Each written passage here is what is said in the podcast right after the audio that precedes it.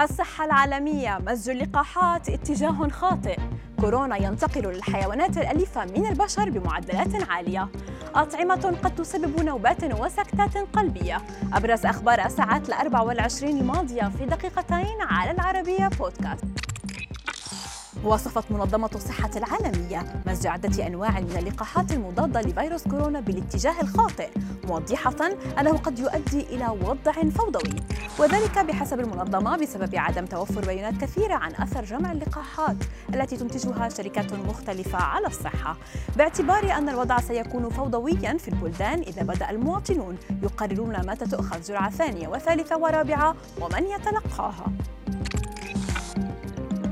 توصلت دراسة جديدة إلى أن القطط والكلاب الأليفة غالبا ما تصاب بعدوى كوفيد-19 من أصحابها وفق ما نشره موقع لايف ساينس وتشير نتائج دراسة من جامعة جويلف الكندية إلى أن عدوى فيروس كورونا المستجد على الأرجح تنتقل من البشر إلى الحيوانات الأليفة وليس العكس حيث أن مقارنة نسبة العدوى لدى الحيوانات الضالة والملاجئ كانت أقل وأن التفسير المحتمل هو أنها على اتصال أقل مع البشر مقارنة بالحيوانات الأليفة.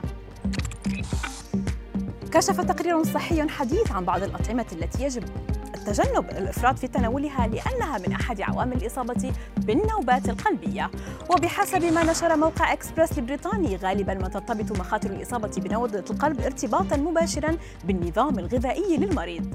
ومن بين تلك الأطعمة التي يزيد الإفراط منها المخاطر على القلب اللحوم الحمراء المخبوزات والمعجنات.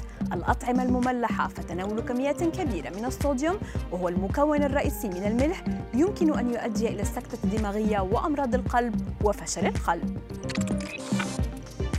ينصح الخبراء بتناول كوب من عصير الطماطم الطازج يوميا للحصول على فوائده بحسب ما نشر موقع بولد سكاي وفقا لدراسة علمية يحتوي عصير الطماطم على العديد من المركبات التي تمد الجسم بالعديد من الفوائد. منها خفض مستويات الكوليسترول المرتفعة في الجسم يسهم في تحسين حساسية الأنسولين لدى مرضى السكري. غني بمضادات الأكسل التي تقوي جهاز المناعة في الجسم كما يرتبط استهلاك عصير الطماطم بتقليل مخاطر الإصابة بالأمراض المزمنة الالتهابية وغير المعدية مثل أمراض القلب.